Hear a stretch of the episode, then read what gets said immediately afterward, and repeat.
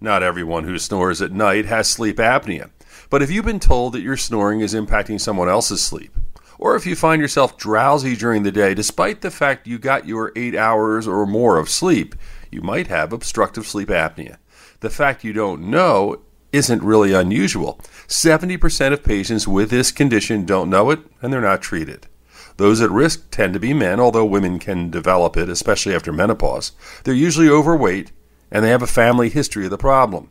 The problem is made worse by drinking alcohol in the evening, something to bring up at your next visit to your family doctor. With your health, I'm Dr. Brian McDonough on 1010 Wins.